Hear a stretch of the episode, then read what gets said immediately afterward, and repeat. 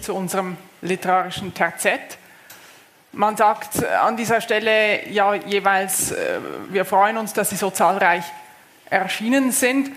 Das stimmt natürlich immer, aber heute stimmt es ganz besonders. Man überlegt sich in diesen Tagen ja zweimal, ob man zu einer Veranstaltung geht oder ob man es nicht doch lieber bleiben lässt. Und gerade eine Literaturveranstaltung könnte da natürlich schnell als verzichtbar erscheinen.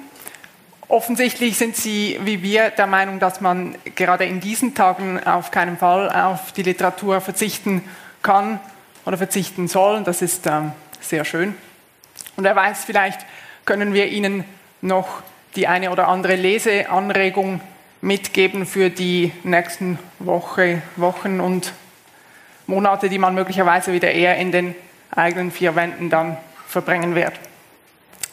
Die Diskussion führen wir mit einem Gast und auch über seine Teilnahme freuen wir uns sehr, denn auch, dass er da ist, ist nicht selbstverständlich. Paul Jandl lebt in Berlin und bekanntlich ist Reisen von und nach Deutschland momentan nur möglich, wenn man sich hier und dort in Quarantäne begibt.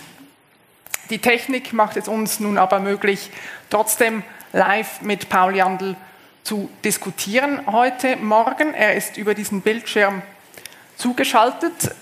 Ich winke mal zu, um ihn zu begrüßen. Ich winke zurück. Hallo aus Berlin. Hallo.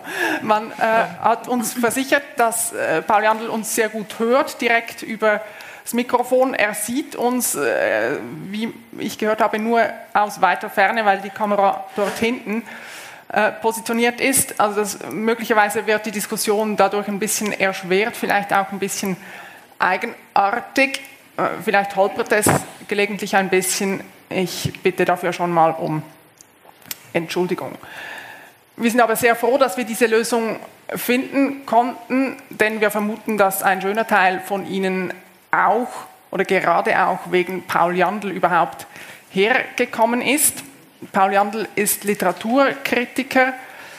Er hat Literaturkritik äh, an Unis- Universitäten gelehrt. Er war in der Jury des Bachmann-Preises in Klagenfurt und er ist heute eine der prägendsten und eben auch eine der beliebtesten Stimmen im Feuilleton der N Z Z. Er schreibt schier unfassbare Mengen an Texten, die immer sehr gewitzt sind. Alle, die die Zeitung kennen, wissen das. Paul Jandl schreibt aber übrigens nicht nur Artikel, er hat äh, unlängst auch ein Buch herausgegeben, es heißt Gedankenspiele über das Glück und das wäre ja vielleicht schon ein erster Lesetipp.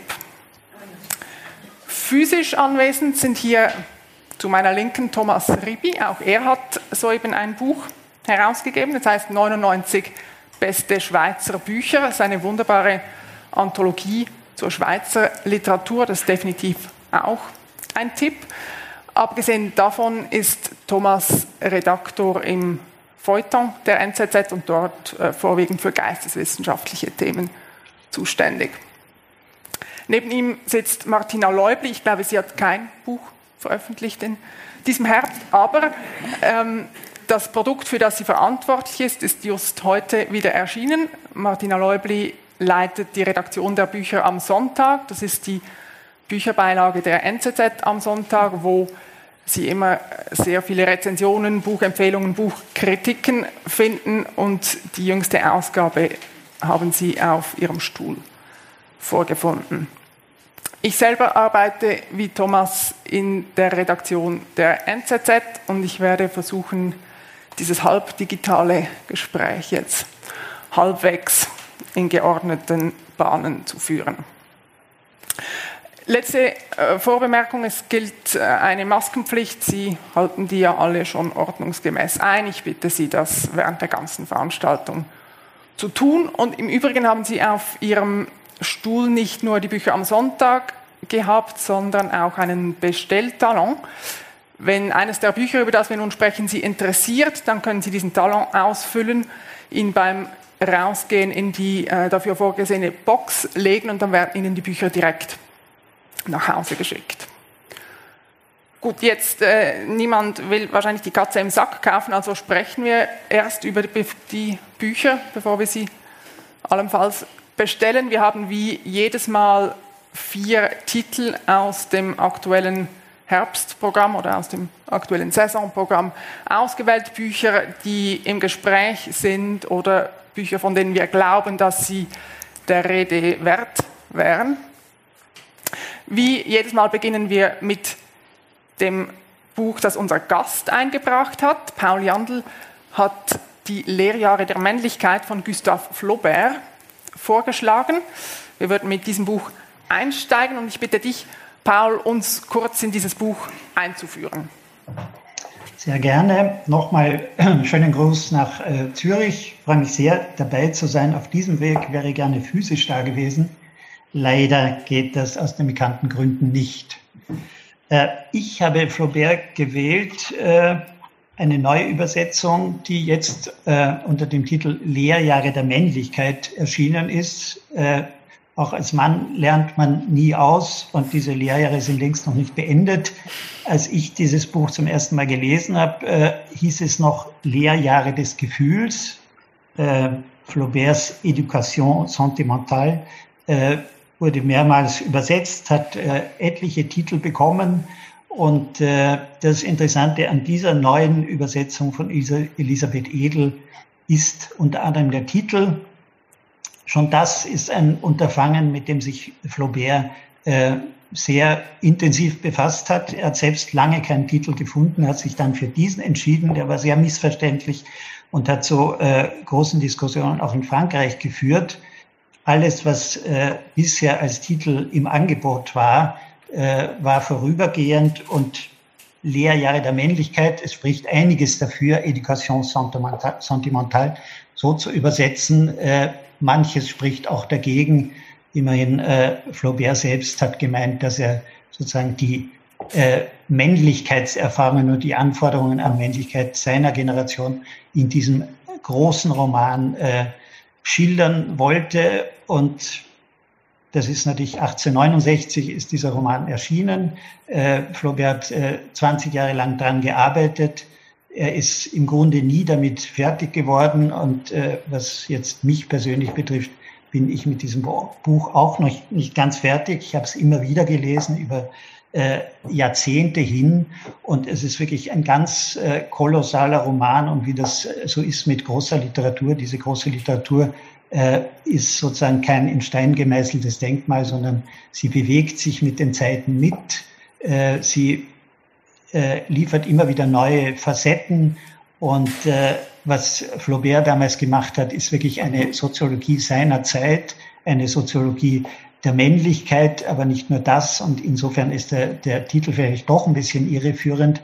Es ist sozusagen eine Soziologie der Gefühle, insgesamt dieses äh, ausgehenden äh, neunzehnten Jahrhunderts, das äh, Revolutionen erlebt, also ab Mitte des äh, neunzehnten Jahrhunderts achtzehnhundertachtundvierzig, das Umstürze erlebt, äh, wo die Gesellschaft sich neu ordnet, von der Monarchie weg, äh, wieder zur Monarchie hin. Das ist ein großes äh, Zeitpanorama. Äh, das ist das eine und dieses Zeitpanorama ist, äh, geht sozusagen durch die Figuren durch. Es gibt äh, die Hauptfigur, das ist Frédéric Moreau. Er kommt aus der Provinz. Äh, seine klein, sein kleiner Heimatort ist unweit von Paris. Er pendelt nach Paris, äh, wird Jus studieren und auf einer dieser Fahrten, bei einer Flussschifffahrt, lernt er Marie Arnoux kennen, die Frau eines äh, Kunstunternehmers und Zeitschriftenherausgebers. Und diese Marie Arnoux, das äh, wird die Frau sein, die ma- äh, maßgeblich daran beteiligt ist, seine Gefühle mitzuerziehen, an seiner Selbsterziehung auch mitzuwirken. Und äh, diese Beziehung, die eigentlich nie wirklich eine ist, wird über äh, viele Jahre hin äh, geschildert. Und wir sehen das in einem wirklich großen Panorama, äh, wo Flaubert das Kunststück zusammen äh, bringt, äh, dieses Panorama zusammenzusetzen aus kleinsten Stücken, aus Details, aus winzigen Details. Man sieht die Salons, man sieht äh, die Figuren, wie sie sich zueinander verhalten. Es gibt die Revolutionäre. Es ist ein breiter Trupp an, an Figuren, der in diesem kolossalen Roman auftritt, und man erfährt bis ins winzigste Detail, bis äh, noch in die Borsten der Haarbürsten, in den Boudoirs der Damen, aus was sie gemacht sind, wie sie aussehen. Äh, und das äh, macht Flaubert in einer für das ausgehende neunzehnten Jahrhundert äh, unglaublich modernen Weise. Er hat eine Schnitttechnik, die vielleicht später dann im Film äh, eingesetzt wird. Er äh, liefert in kurzen Absätzen eben diese großen Panoramen, ist dann plötzlich wieder ganz woanders. Wir sind wie mit der Kamera, fahren wir durch äh, dieses Paris, durch das revolutionäre Paris, durch das äh, Paris der Künstler, das Paris der Aufschneider, das Paris der kleinen Verbrecher, die Großfinanz und eben die Taschendiebe. Alles äh, kommt in diesem ganz kolossalen äh, Roman vor. Und natürlich sind es vor allem die Gefühlsdiebe, die eine Rolle spielen. Wer wen sozusagen äh, etwas aus dem Herzen zu reißen weiß. Und äh, das ist äh, unglaublich interessant insofern, als äh, Flaubert eben keinen äh, sentimentalen Roman geschrieben hat, sondern einen sehr nüchternen. Er versucht wirklich, äh, die Gefühlswelt seiner Epoche äh, zu sezieren. Das hat nach dem Erscheinen des Romans äh, zu Aufregung und zu Missverständnissen geführt. Es hat Verrisse äh, gehagelt. Aber Flaubert äh, zerlegt sozusagen die Gefühlswelt seines Jahrhunderts, und äh, mir gefällt das Bild ganz gut, dass äh, diese Figuren, die auftreten in diesem Roman, äh, dass die wie Schatten sind, also sozusagen ein umgekehrter Schlemihl, wie Schatten, aber ohne Körper. Es wird am Ende nie etwas aus diesen Gefühlen. Auch äh, Madame Arnoux und äh, Frédéric Moreau kommen nicht wirklich zusammen. Am Ende ist das Gefühlsleben bankrott. Madame Arnoux ist auch bankrott.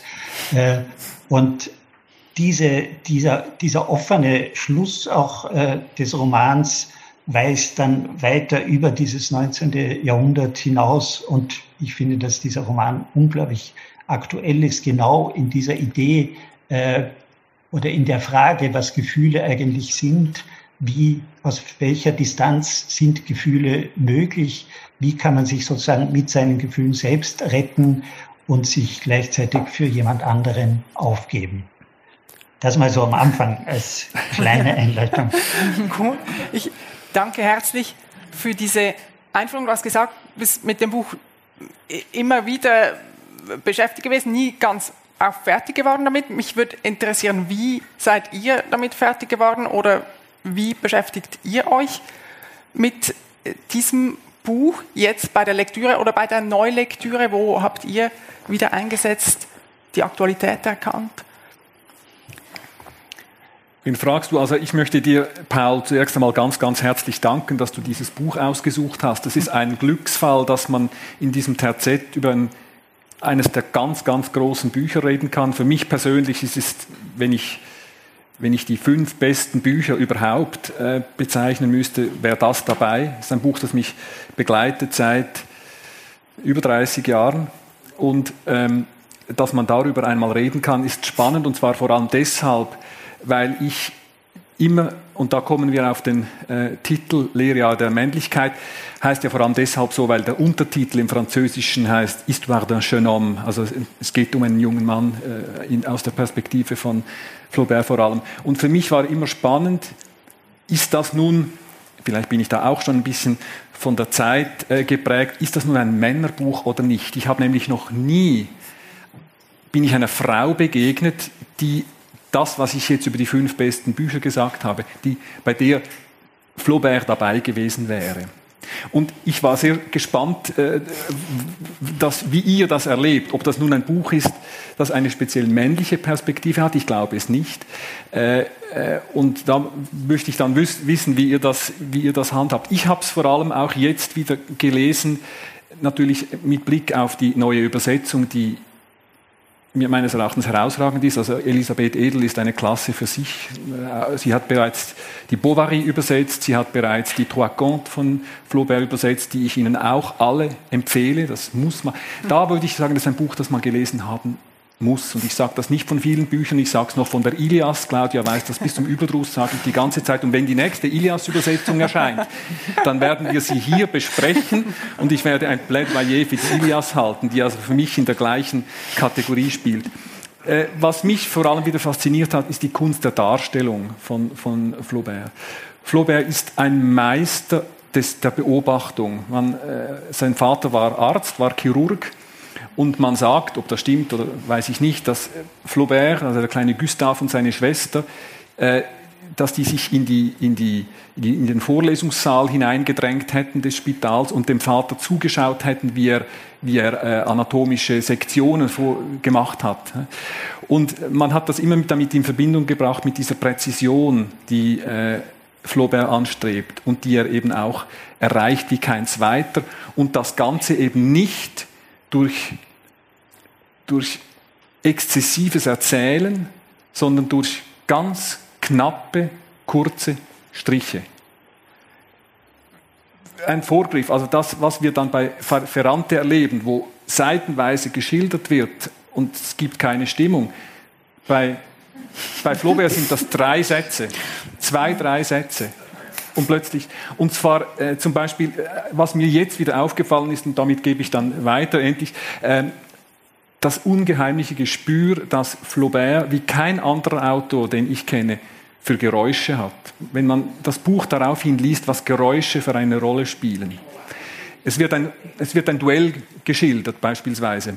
Ein Duell, das beide, der Herausforderer und der Herausgeforderte, wollen das im Grunde nicht. Sie haben Angst, sie können damit nicht umgehen, das ist furchtbar, aber sie müssen es machen, weil der Ehrenkodex das verlangt. Und da gehen die beiden, Frédéric Moreau zwischen seinen beiden Sekundanten, hinter ihm sein Gegner, zwischen den beiden Sekundanten. Der Gegner muss schon gestützt werden von den Sekundanten, weil der schafft das psychisch fast nicht. Und die laufen durch den, durch den Bois de Boulogne und dann heißt es, es kamen nur wenige Passanten, der Himmel war blau und ab und zu hörte man die Hasen durchs Gebüsch hoppeln. Oder das, die, die Bedeutung, die, die das Rascheln von Seide hat. Nicht? Es gibt eine Szene, wo dann geht ja alles pleite, Paul hat es gesagt, äh, Arnoux geht pleite, äh, Frédéric Moreau geht fast pleite und der, der ganze Hausrat dieser Madame Arnoux wird versteigert. Und äh, Frédéric geht mit seiner neuen Frau an diese, an diese Versteigerung und plötzlich hört er ein Rascheln eines Seidenstoffs hinter sich und merkt, jetzt ist eine verflossene Geliebte von ihm, ist auch da. Solche Dinge, die unheimlich einem packen können und eben mit wenigen präzisen Strichen kann er eine Stimmung schaffen, wie ich das von keinem anderen Autor kenne. Das ist eine wirklich ermutigende Begeisterung. Ähm, ich würde gerne die Frage aufgreifen, die du schon angesprochen hast. Ist es ein Männerbuch, Martina? Ähm, teils, teils. Also ich muss sagen, ich habe das mit Begeisterung gelesen und für mich war es jetzt ein, eine Neuentdeckung, ein neues Eintauchen. Ich habe nur die Madame Bovary gekannt und die Lehrjahre der Männlichkeit nicht. Vielleicht ist das auch typisch, dass man als Frau eher die Madame Bovary liest, aber auf jeden Fall bin ich auch wahnsinnig froh, habe ich das gelesen und Gustave Flaubert hat mich wirklich gepackt mit seiner Sprache, wie Thomas das schon ausgeführt hat, also diese Mischung von Genauigkeit und Lebendigkeit. Und natürlich habe ich, habe ich dann schon gemerkt, also das ist aus der Perspektive von Männern, also nicht nur eines Mannes, sondern sind dann, es ist der, der Frédéric Moreau, aber auch seine Freunde, die im Zentrum stehen und vor allem steht ihre Perspektive auf die Welt, auf die Liebe, auf die Frauen im Zentrum. Und ähm, das beginnt eigentlich schon am Anfang, wo er sich eben in die Madame Arnoux, die er jahrelang, der jahrelang hinterher schwärmt, wo er sich in sie verliebt und er sieht sie auf dem Schiff sitzen wie ein Bild. Also wir haben von Anfang an eigentlich einen Mann, der sich ein Bild macht von einer Frau und die Frauen kommen tatsächlich viel weniger zu Wort bei Gustave Flaubert. Also die Frauen können nicht so einfach aus dem Bild rausspringen, dass sich die Männer von ihnen machen. Aber das fand ich eben auch genau spannend, weil das ja dann zum Thema wird, ähm, eben was die Männer sich halt äh, ihre Bilder machen und die Frauen werden sich bestimmt auch ihre Bilder machen, die werden dann aber nicht so genau erzählt. Ähm, also zum Teil auch dann bei anderen Figuren, aber zum Beispiel die Madame äh, Arnoux, die bleibt schon eher die Betrachtete als die Betrachterin. Nur, wenn man dann, je länger man liest, desto mehr merkt man ja, dieser Frédéric, das ist ein totaler Nichtsnutz, jetzt mal so gesagt, also der kriegt in seinem Leben äh, nichts auf die Reihe, also weder sein Studium, noch ergreift er einen Beruf, noch ergreift er irgendwelche Verantwortung, zum Beispiel auch nicht für sein Kind, das er dann bekommt, er lebt von seinem Erbe und äh, treibt sich in Paris oder lässt sich in Paris herumtreiben.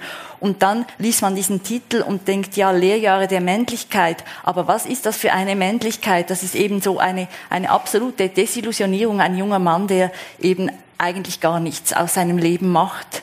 Und das ist natürlich dann auch wieder, kann man auch wieder sehr kritisch und sehr ironisch verstehen. Und das hat mich dann als Frau auch versöhnt mit diesem männlichen Blick, dass das eben mit sehr viel Präzision und mit viel Ironie wird da vieles enttarnt, eben wie die Menschen zusammenleben, wie sie funktionieren.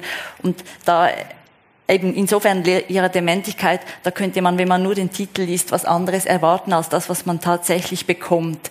Und deshalb habe ich mit viel, viel Freude dieses Männerbuch gelesen als Frau.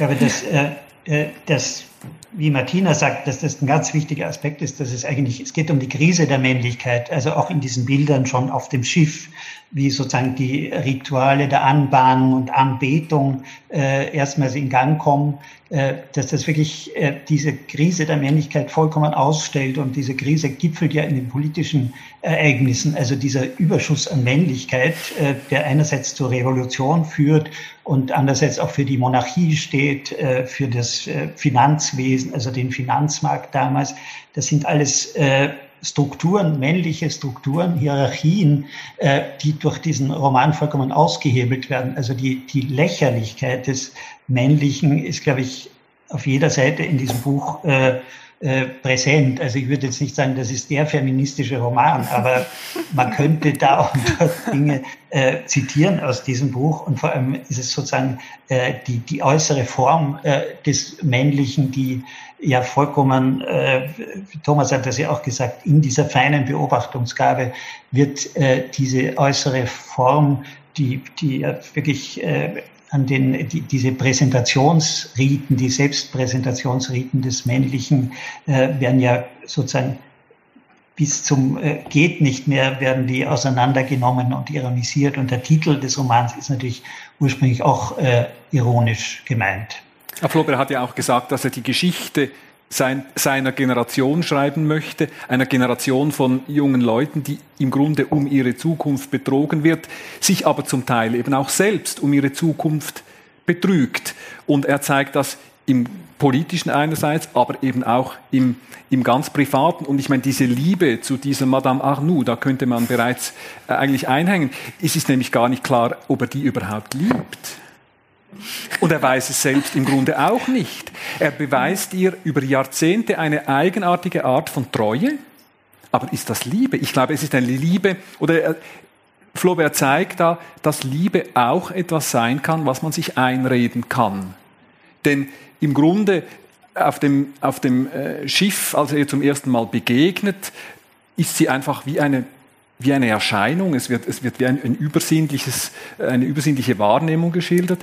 Sie kommen die längste Zeit nicht zueinander.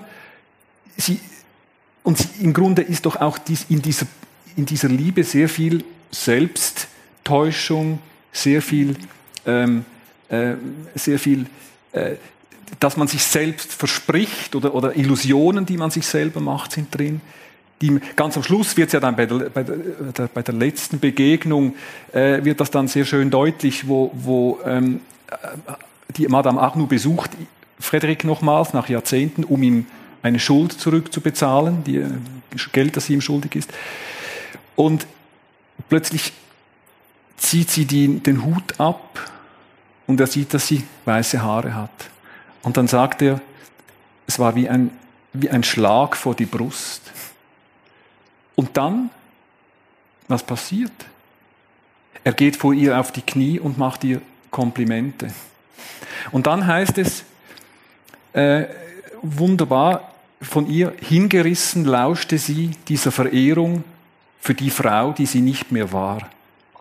Und jetzt, Frédéric, der sich an den eigenen Worten berauschte, glaubte schließlich, was er sagte. Da wird diese ganze Beziehung doch mit zwei Sätzen einfach nicht abgetischt, aber in eine Distanz gerückt. Was ist das? Was geschieht mit diesen Leuten? Sind sie sich, sind sie sich bewusst, was mit ihnen geschieht? Aber ich finde eben, das ist ja immer schon in dieser Beziehung, also schon von der ersten Seite an angedeutet, aber auch als sie dann mal beginnen, zusammen zu sprechen, was ja anfangs eher äh, selten vorkommt, dann heißt es fast jedes Mal, sie wussten sich nichts zu sagen. Also sobald die wirklich in Kontakt treten... Gut, das kann so sein, wenn man jemanden liebt, also dass man sich... Es kann auch ein, ein Aspekt davon sein. Ich finde, ihr, ihr habt beide, Martina und Paul, noch etwas angesprochen, was ich unglaublich wichtig finde in diesem Buch, ist die Ironie oder auch der, der Witz, der da drin enthalten ist und der für mich in dieser Neuübersetzung wirklich sehr, sehr schön deutlich wird. Ich habe diesen großen Klassiker, das muss ich gestehen, bisher nicht äh, gelesen in meinem Leben. Und ich habe dann, als wir das erste Mal darüber sprachen, das Buch in dieses Terzett reinzunehmen, habe ich begonnen, eine alte Übersetzung zu lesen. Ich habe das nicht geschafft, weil es mich gelangweilt hat. Ich irgendwo auch hölzern fand. Und ich habe jetzt mit einiger Skepsis äh, dieses Buch wieder zur Hand genommen und mich ein bisschen gefürchtet vor dieser Erfahrung. Ich war von der ersten Seite an total gefangen, weil das wirklich auch im Deutschen jetzt eine Sprache ist, die einen, die einen Rhythmus hat, der einen mitreißt. Man kann dem kaum widerstehen und es kommt eben eine Ironie in, in ganz kleinen Sätzen. Jedes Wort ist so gesetzt, dass, dass es eine Doppelbödigkeit hat, einen Witz in einem Satz, in zwei Sätzen wird etwas aufgebaut, wieder zerstört. Das ist wirklich sehr große, sehr große Kunst. Und was ich auch hochspannend finde, ist, wie dieses, man, man spricht von einem Sittengemälde und ich finde, wie dieses Gemälde oder dieses Panorama in den historischen Hintergrund eingebettet ist, das ist wirklich großartig, weil am Schluss geht Arnoux bankrott, es gehen die Gefühle bankrott, aber es geht auch die soeben aufgebaute Republik wieder bankrott. Also was sich in Moreaus Gefühlsleben ereignet oder nicht ereignet, er versucht immer irgendwie vorwärts zu kommen, dann fällt er wieder zurück, er nimmt sich neue Vorsätze, er will Maler werden, er will Literat werden, er will Politiker werden, alles verfällt wieder. Das ist genau der Verlauf auch der Politik. Es, es gab einen Napoleon, es gibt eine Republik, es gibt wieder einen Aufstand, es gibt wieder einen Napoleon, es fällt wieder zusammen. Als das Buch erscheint, achtzehnhundertsiebzig, steht Frankreich kurz vor der nächsten Revolution. Also es geschehen dauernd Dinge, die auf etwas hinauslaufen, aber nur kurzfristige Konsequenzen haben. Und es wiederholt sich alles, genauso wie in Moreaus Leben. Das finde ich wirklich großartig herausgearbeitet in diesem Buch. Ja, also ich kann, ich kann dem nur bei... Ich, ich kann dem nur beistimmen, weil eben das, das Private, die Gefühle, die Liebesgeschichten, das ist ungeheuer eng verknüpft eben mit der Gesellschaft, mit der Politik, aber das ist nicht aufgesetzt, sondern das ist wirklich, das eine spiegelt sich im anderen, das eine beeinflusst das andere auf eine sehr vielschichtige Weise. Also es ist wirklich ein Liebesroman, ein Gefühlsroman, aber auch ein gesellschafts- und politischer Roman. Das fand ich auch äh, faszinierend zu sehen. Was man da noch dazu sagen muss, also zur Übersetzung noch ganz kurz, Elisabeth Edel spielt auch ganz wunderbar äh, mit den Formen. Also sie bringt zum Beispiel dann mal äh, das Wort Spornstreichs äh, unter, was ganz genau eine, eine Bewegung im Roman äh, beschreibt und, und was natürlich ein Wort ist, das sonst nirgends mehr vor, vorkommt, aber merkt die Lust auch an dieser Sprache. Und was Flaubert natürlich macht, äh, diese, diese Räume äh, zu beschreiben, also man ist...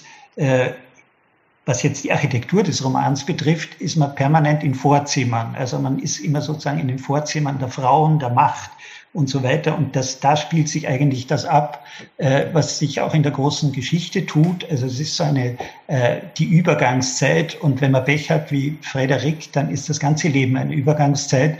Und äh, der größte Witz des Romans, die Pointe ist eigentlich, kommt dann ganz zum Schluss, äh, wie er sich mit seinem Freund Delaurier äh, erinnert, was eigentlich das Schönste in ihrem Leben war, dass sie beide als junge Männer gemeinsam in Puff gegangen sind. Äh, das fasst dieses das Leben ja dann zusammen und das ist natürlich eine, eine kolossale äh, Ironie.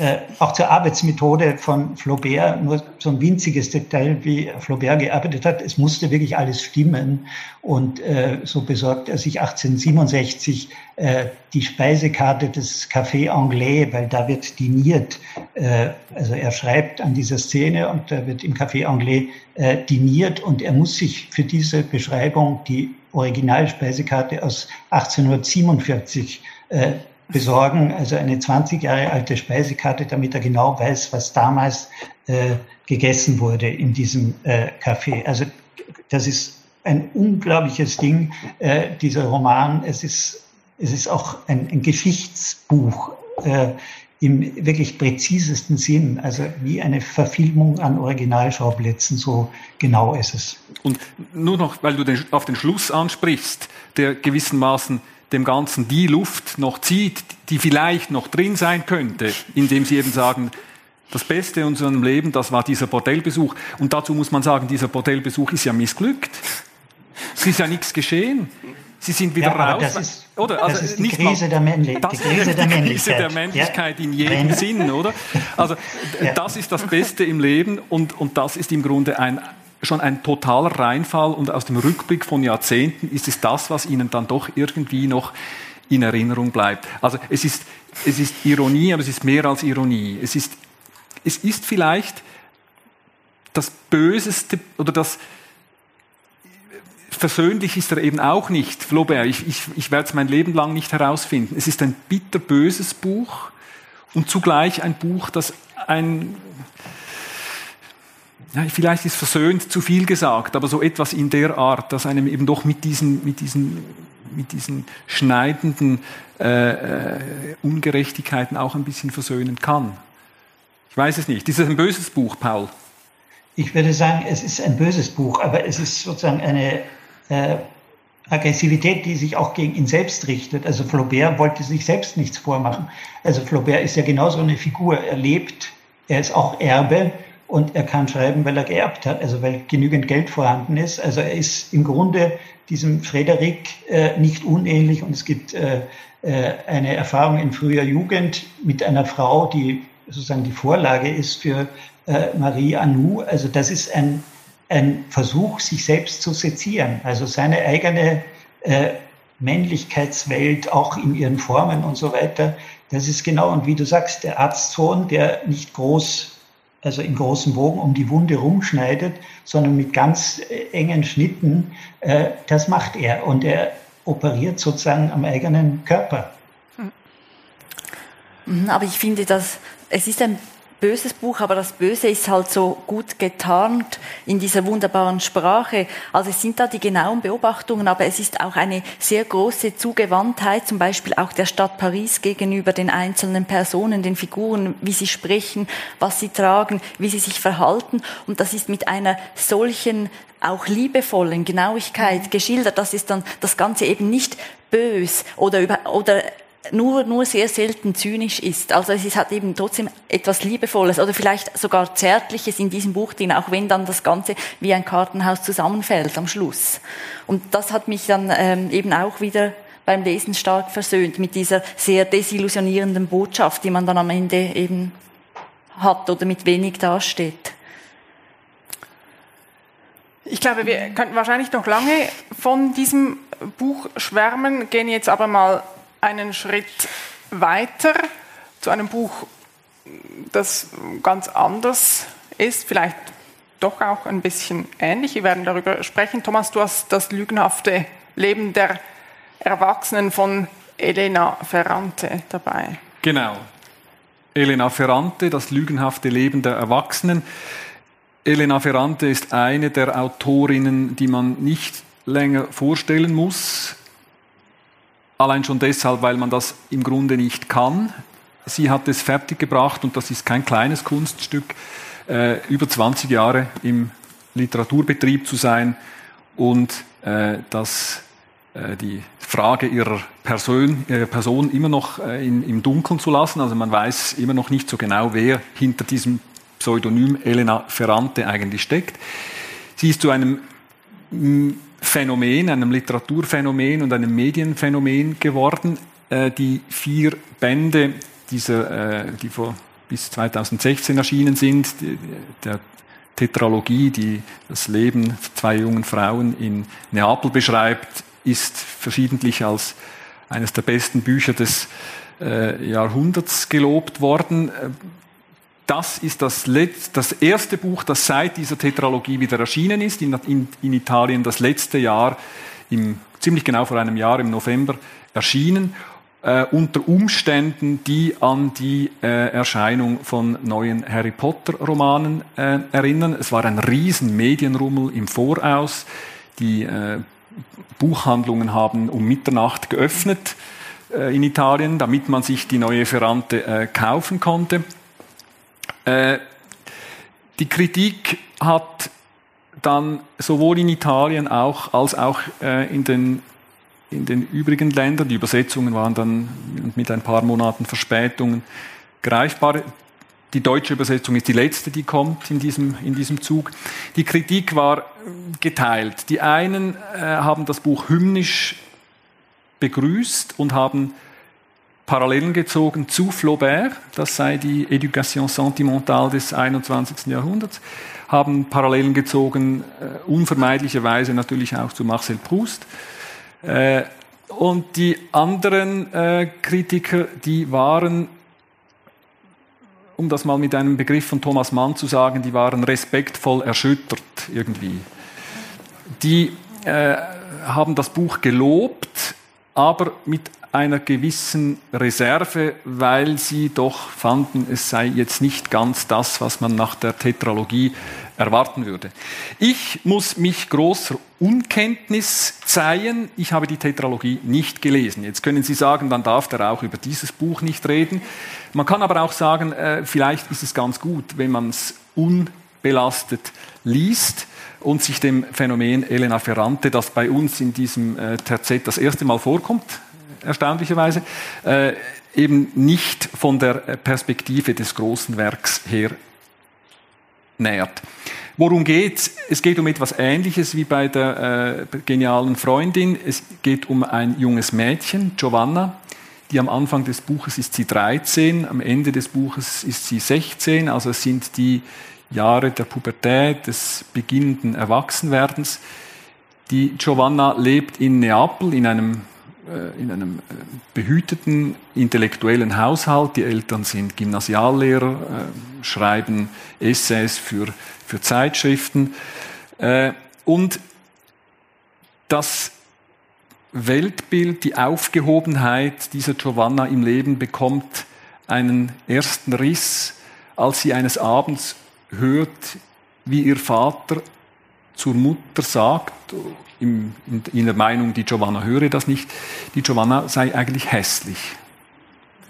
Das irritiert sie insofern, als er ihr immer das Gegenteil gehabt, gesagt hat, mein süßes Mädchen mit den schönsten Haaren und so weiter. Aber es geht eben noch weiter. Er äh, wird dann nach einer Auseinandersetzung, die er mit der Tochter hat, äh, der Mutter sagen, die, äh, diese, die, die Tochter, die gerät immer mehr nach äh, Vittoria. Und Vittoria ist die Schwester von, vom Vater, mit der die ganze Familie zerstritten ist. Also sie muss erkennen, dass irgendwie da ein erster Riss durch die Welt geht, dass sie mit einer Person verglichen wird, die in der Familie eine persona non grata ist, und beginnt sich nun für diese Person zu interessieren. Sie sucht Kontakt zu dieser Vittoria und äh, erlebt dort ein völlig, eine völlig andere Welt als die, die sie kennt. Vittoria ist äh, im Gegensatz zum Vater eben nicht eine Intellektuelle. Sie, sie verdient ihr Geld, indem sie putzt. Sie wohnt in einem schäbigen Viertel. Sie fühlt sich vom Vater verraten. Äh, und die Giovanna bewegt sich nun zwischen diesen beiden Welten hin und her und beginnt so langsam zu merken, dass Erwachsenwerden vielleicht eben auch, und da schließt sich dann tatsächlich auch ein Kreis zu Flaubert, dass Erwachsenwerden vielleicht auch damit zu tun haben könnte, dass man lernt, mit Ambivalenzen leben und dass man lernt, sich diese Ambivalenzen durch Fremd- und Selbstbetrug irgendwie erträglich zu machen. So, darum geht es in diesem Buch. Am Schluss, ja, da, da kommen wir dann drauf. Auf den Schluss kommen wir noch. Der ist eine Klasse für sich. Gut, ich glaube, das Buch ist ja so angelegt oder so gehalten, dass man davon ausgehen kann, davon ausgehen muss, dass da weitere Bände folgen. Es ist, der Schluss ist so offen, dass man davon ausgehen kann, dass es der Beginn einer neuen Tetralogie möglicherweise ist. Würdest du, Martina, weiterlesen, wenn es weitere Bücher gäbe? Nein, ich glaube nicht. Also ähm, ich habe das eigentlich gern gelesen. Ich habe das sehr schnell gelesen. Ähm, es passieren viele Dinge und es geht eben, also diese Giovanna wird dann älter und die Beziehungen zwischen allen Beteiligten komplizieren sich. Es passiert sehr viel, aber es hat mich dann letztendlich nach diesen vierhundert Seiten ähm, hat es mich dann eigentlich kalt gelassen. Deshalb würde ich nicht weiterlesen. Ja. Paul, wie ist es dir ergangen mit diesem Buch? Äh, ich bin jetzt erstaunt, dass ich, also bei so literarischen Großerfolgen ist man immer sehr vorsichtig, man möchte sozusagen die äh, Gefühle der Leser nicht verletzen und hält sich zurück. Und ihr, ich habe mir innerlich sozusagen mein Urteil gefällt und wollte dieses Urteil nicht ganz so krass äh, formulieren.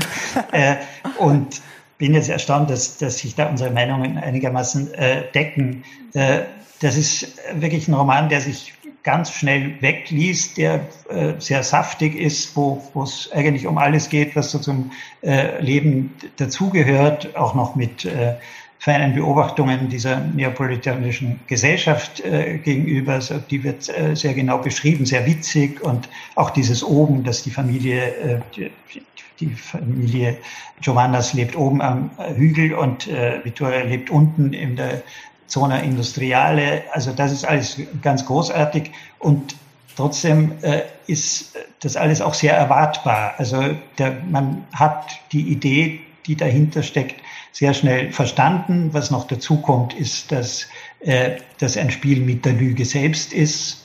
Äh, also man bewegt sich in Literatur, also auch die, die, das, was Giovanna uns erzählen möchte, sie erzählt ja aus ihrer Perspektive, äh, muss nicht alles stimmen. Sie liest selbst sehr viel, ihre Freundinnen lesen viel.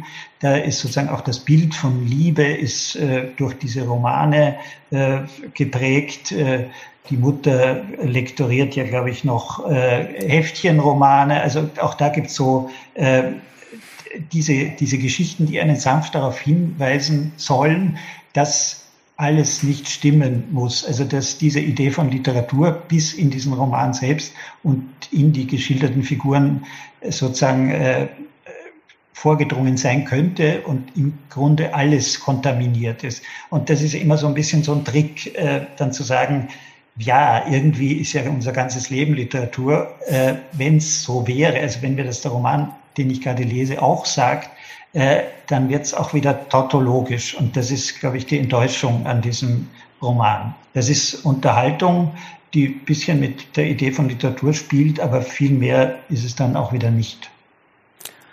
Ich, mir ist es ähnlich ergangen. Ich habe das Buch gelesen, ohne mich darüber zu ärgern. Es geht auch relativ schnell und dann ist man fertig. Und dann habe ich mir gedacht, ja, mir ist es vorgekommen wie ein Jugendroman. Also es ist ein junges Mädchen, das mit dem Problem des Erwachsenwerdens hadert. Und ja, das ist zum Teil schön gemacht, weil in dem Maße, wie sie tastet und sucht und ihre Position im Leben sucht und Unsicherheiten erfährt, bricht wirklich etwas auseinander. Sie merkt, die, die Familie zerfällt, der Vater verlässt ja letztendlich auch ähm, das Haus, lebt mit einer anderen Frau zusammen. Also es gibt wirklich...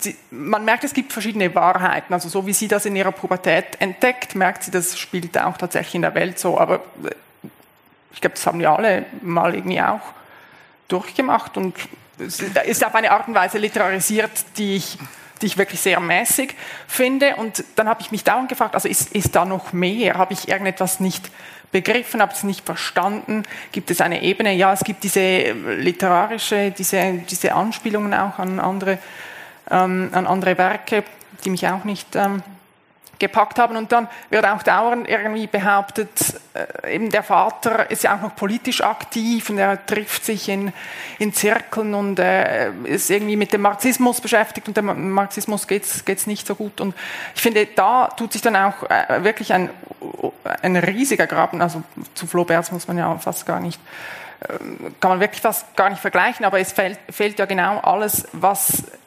das größere Gemälde dann ausmachen würde. Die Geschichte spielt in den neunziger Jahren in Italien.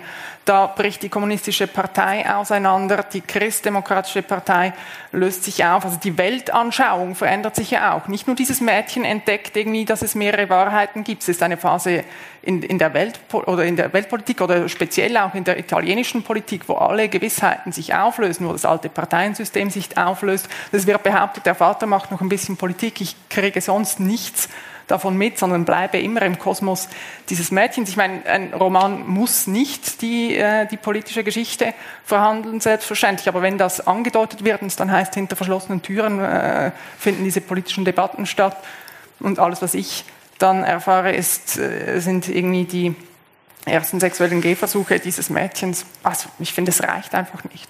Also ich, äh, das ist ein schöner Satz, dem Marxismus geht es nicht so gut. Und äh, das Elend äh, des Marxismus erkennt man auch daran, dass äh, diese Figuren in dem Roman eigentlich auch nur Klischees sind. Also jetzt bleibt natürlich offen, ob die äh, Figurenbeschreibung der Fantasie äh, auch Giovannas äh, entsprungen ist, aber dass sozusagen unten in der Zona Industriale äh, das proletarische Vollweib äh, wohnt, äh, das gleich der dreizehnjährigen gegenüber äh, vom Ficken spricht und sonst auch eine sehr sinnliche Gestalt ist und das oben am Hügel äh, dieses verkommene, verlogene Bürgertum, äh, das nur unterm Tisch äh, sozusagen mit den Füßen äh, die sexuellen Abenteuer auslebt. Äh, das sind alles Klischees, wo man sagen kann, das ist jetzt quasi die doppelte Ironisierung äh, von Klischees, also literarisch nochmal erfunden, was ohnehin schon längst als unwahr entlarvt ist. Und da dreht sich der Roman dann eigentlich vollkommen im Kreis. Also da gibt's dann auch keine Wahrheit mehr, weil die Figuren genauso sind, wie man sich's äh, vorstellt. Ja, also nur, wenn, nun müsste ich aber doch ein bisschen bremsen, glaube ich. Also ich würde mich ja durchaus zu den äh, zu Fraktionen jener zählen, die respektvoll erschüttert sind von diesem Buch. Und zwar respektvoll erschüttert, weil ich doch der Meinung bin, da schreibt eine Frau, die schreiben kann. Es gibt sehr feine Beobachtungen. Also weil, zum Beispiel, als, als Giovanna das erste Mal zu Vittoria geht, da wird das Treppenhaus beschrieben. Sie, sie, muss, sie ist erstaunt, dass es keinen Fahrstuhl hat und sie muss das Treppenhaus äh, also zu Fuß äh, klimmen. Das ist sehr gut, ich lese nicht vor, das ist ein bisschen zu lang und damit beginnt es eben. Es ist eine Frau, die schreiben kann, die sich selbst aber in diesem Buch, und wie gesagt, die anderen vier und die anderen, äh, was sind es, die anderen neun Bü- äh, nein, die anderen zwölf Bücher, die sie geschrieben hat, über die sage ich nichts, aber bei diesem Buch, die schreiben kann, aber die sich selbst immer wieder äh, ins Handwerk pfuscht, indem sie Dinge auserzählt, indem sie Dinge breit tritt, indem sie Dinge, äh, indem sie Dinge erklärt. Sie muss fortwährend auch erklären, was die, was die Leute tun. Es reicht ihr nicht.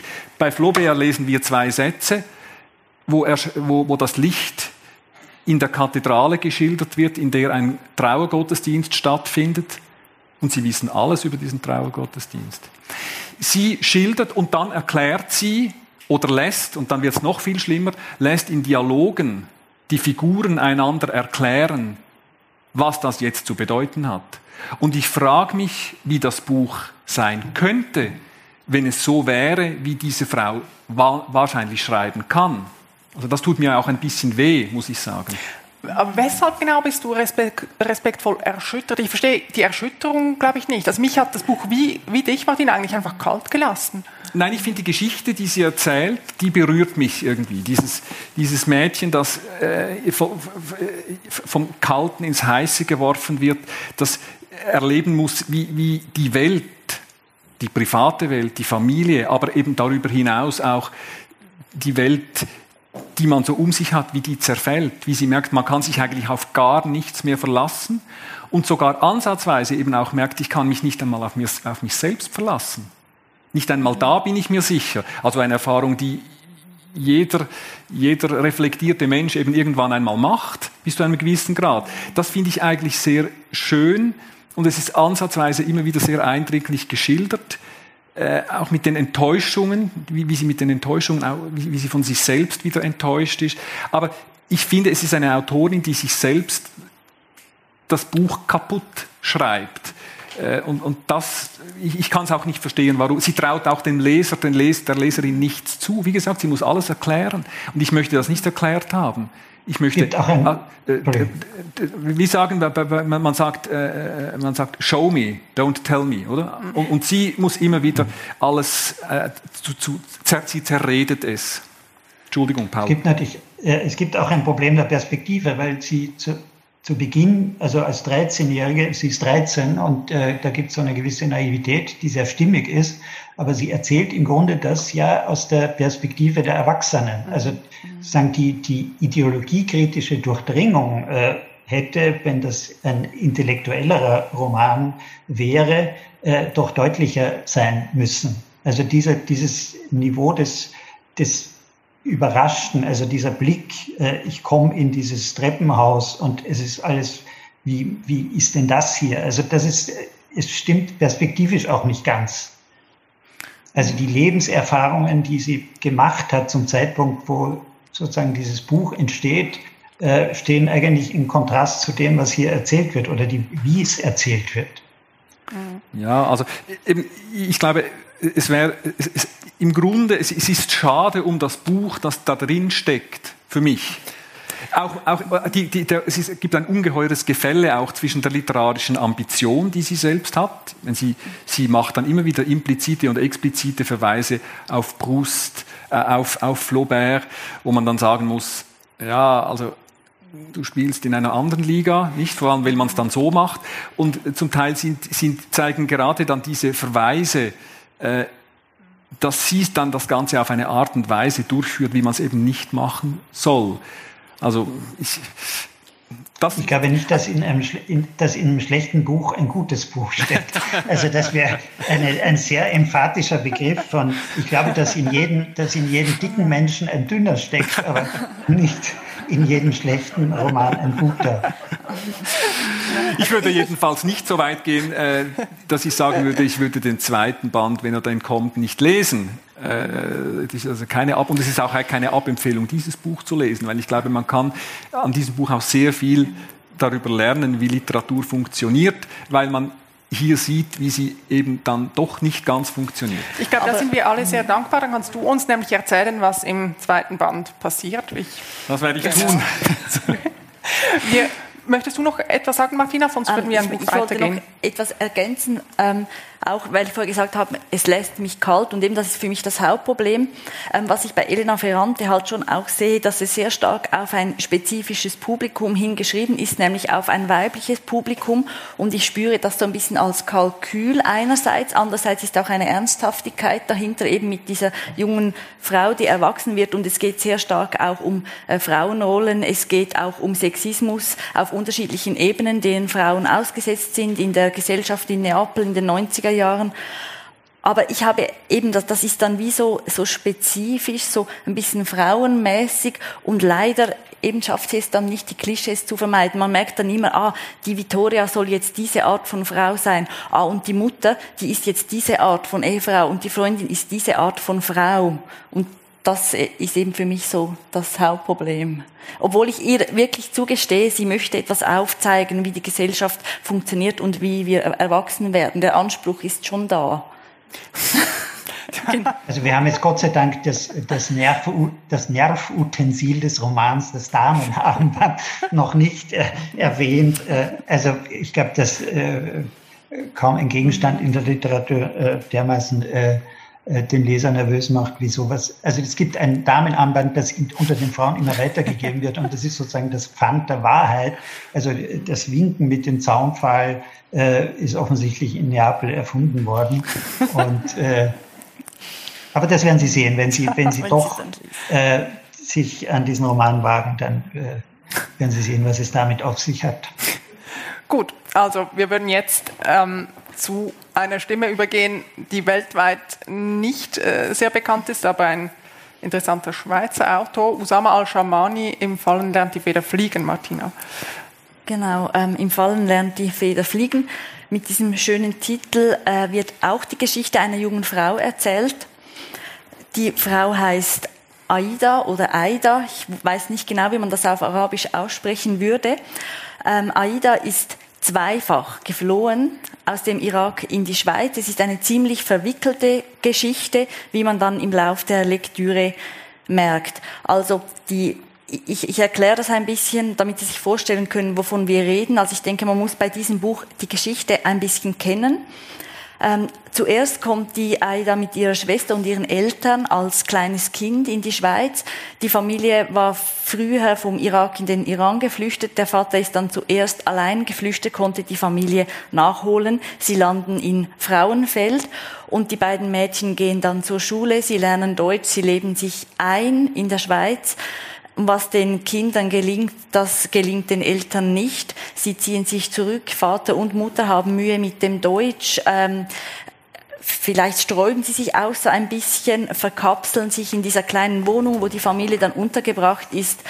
Ähm, sehr lange fällt das Wort Integration nicht, aber man, man merkt eben, die Eltern integrieren sich nicht, aber die Kinder schon. Und währenddessen kultivieren die Eltern so ein Bild von der verlorenen Heimat des Irak, das Dorf mit den Dattelpalmen und die Wärme und die Sprache, und das ist, ist auch sehr präsent, also das Bild der verlorenen Heimat. Und dann, irgendwann wird Saddam gestürzt und dann entschließt sich der Vater, mit der Familie zurückzugehen in den Irak.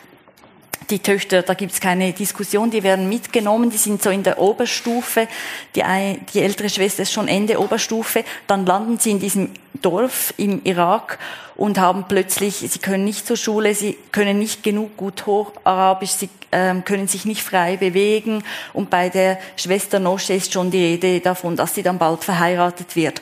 Also das, was für die Eltern die alte Heimat ist, ist eben für die Kinder oder für die erwachsen werdenden Kinder nicht die Heimat. Ähm, deshalb entschließen sich die beiden Schwestern, ohne das Wissen der Eltern, nochmals in die Schweiz zu fliehen. Und das gelingt dann auch mit der Hilfe von einem Freund, der ebenfalls aus dem Irak in die Schweiz geflüchtet ist. Ähm, und das wird dann aber kompliziert, weil die Schwestern in Österreich in den, äh, nach Europa einreisen, das Dublin-Abkommen verlangt dann, dass ihr Asylgesuch zurückgewiesen wird. Dann passiert etwas Schlimmes, was ich jetzt noch nicht verraten werde. Auf jeden Fall, es ist eine komplizierte Geschichte. Und wenn wir dann auf die Gegenwart des Romans schauen, da ist diese Aida und sie versucht, diese Geschichte einfach von sich fernzuhalten, nicht davon zu reden und sich ganz in ihrer Gegenwart in der Schweiz, sie ist Bibliothekarin geworden, sich in dieser Gegenwart einfach, äh, also hier in dieser Gegenwart zu leben und das Vergangene ruhen zu lassen. Dann hat sie einen Freund, mit dem sie zusammenlebt in Basel, und er stellt natürlich Fragen zu ihrer Familie. Woher kommst du und wie ist das im Irak und ähm, seid ihr religiös? Und er stellt diese Fragen und sie weicht aus, sie blockt ab, und das führt dann in dieser Beziehung logischerweise zu Schwierigkeiten. Der Daniel, der macht dann Zivildienst, ist ein paar Monate weg, geht weg. Das ist auch so eine Art Krise der Beziehung. Und in dieser Zeit beginnt Aida dann aufzuschreiben, was ihr alles so passiert ist und was sie erlebt hat.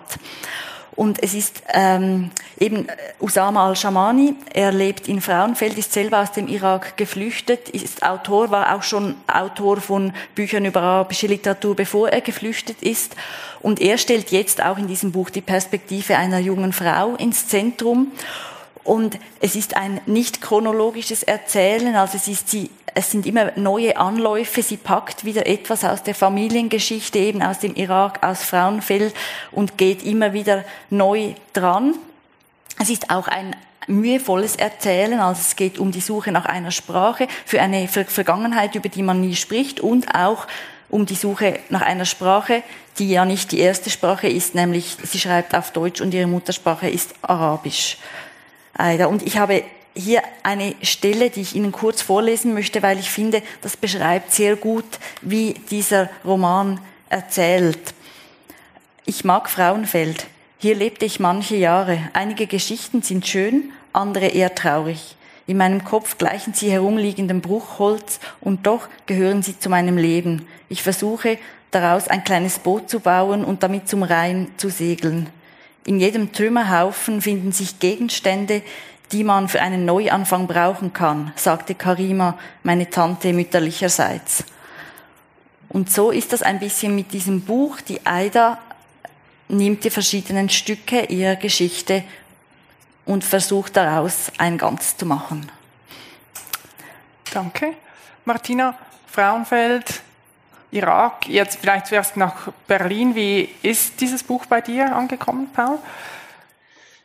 Ja, äh, es beginnt sehr gemächlich, äh, wo man sich schon denkt, na, das wird so eine äh, Home Story aus äh, so gewissen Milieus, wo man dicke Wollsocken trägt und äh, dann natürlich aber mit, äh, mit äh, dieser wirklich äh, äh, brutalen Geschichte im Hintergrund, dieses äh, äh, die Migrationsgeschichte, die Verfolgungen, äh, die Verbrechen, die da geschehen sind, das ändert sich so nach den ersten fünfzig, sechzig Seiten, äh, kommt da ein anderer Ton hinein und äh, dann äh, ist es wirklich unglaublich, wie verwickelt äh, die Zusammenhänge sind und wie kompliziert das ist, wo man hierzulande vielleicht einfach sagt Heimat, also Heimat überhaupt zu benennen, wo beginnt sie, wo hört sie auf, äh, das ist, glaube ich, das große Thema äh, in diesem Roman, äh, kann man äh, Teile seines Lebens abschneiden oder hinter sich lassen, ohne äh, damit einen substanziellen Teil von Heimat äh, zurückzulassen. Das ist äh, auch eine Frage, und die wichtigste Frage in dieser Biografie von Aida ist äh, die, die, das Verhältnis zu den Eltern. Also die Eltern leben in einer anderen Welt, äh, sie leben äh, äh, in ihrem Glauben, in ihren Vorstellungen, in, in ihrer äh, Kosmologie sozusagen, äh, die noch nicht äh, bestimmt ist, sozusagen äußerlich schon, aber innerlich nicht von den politischen Vorgängen der Irakkriege, der Flucht, äh, Schweiz und so weiter.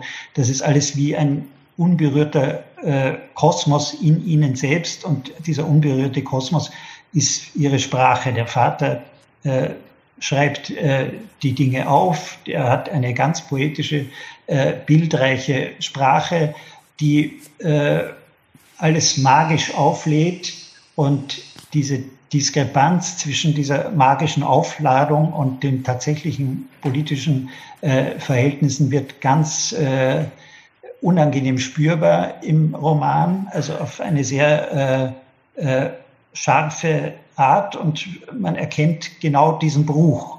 Das ist das Interessante an dem Roman, finde ich, und gleichzeitig vielleicht auch eine leichte Schwierigkeit, weil die Perspektive der Aida nicht ganz wegkommt von dieser magischen Aufladung der Welt, und der Vater ja immer wieder auch zitiert wird, zum Beispiel mit Sätzen wie: Gesund sein in der Fremde ist nicht möglich, denn der wahre Ort der Schmerzen ist immer die Seele.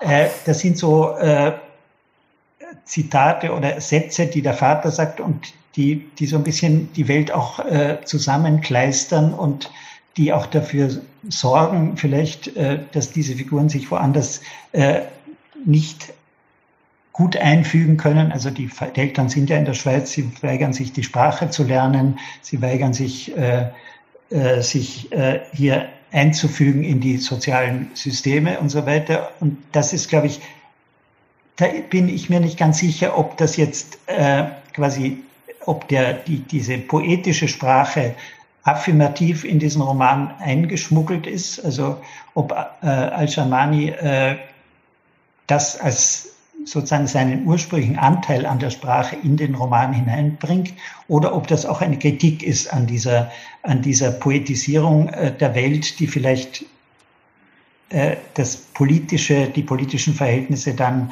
äh, also der Umgang mit den Umgang mit politischen Verhältnissen schwierig macht. Also da wäre die Antwort, so wie ich das Buch gelesen habe, ziemlich klar. Es ist eine Kritik. Wenn du sa- sagst, Paul, die Perspektive der Aida, die, die kommt nicht voran, dann ist das, das ist genau das Problem dieser Frau. Und es ist interessant, wenn man mich um eine Zusammenfassung gebeten hätte, ich hätte völlig anders begonnen.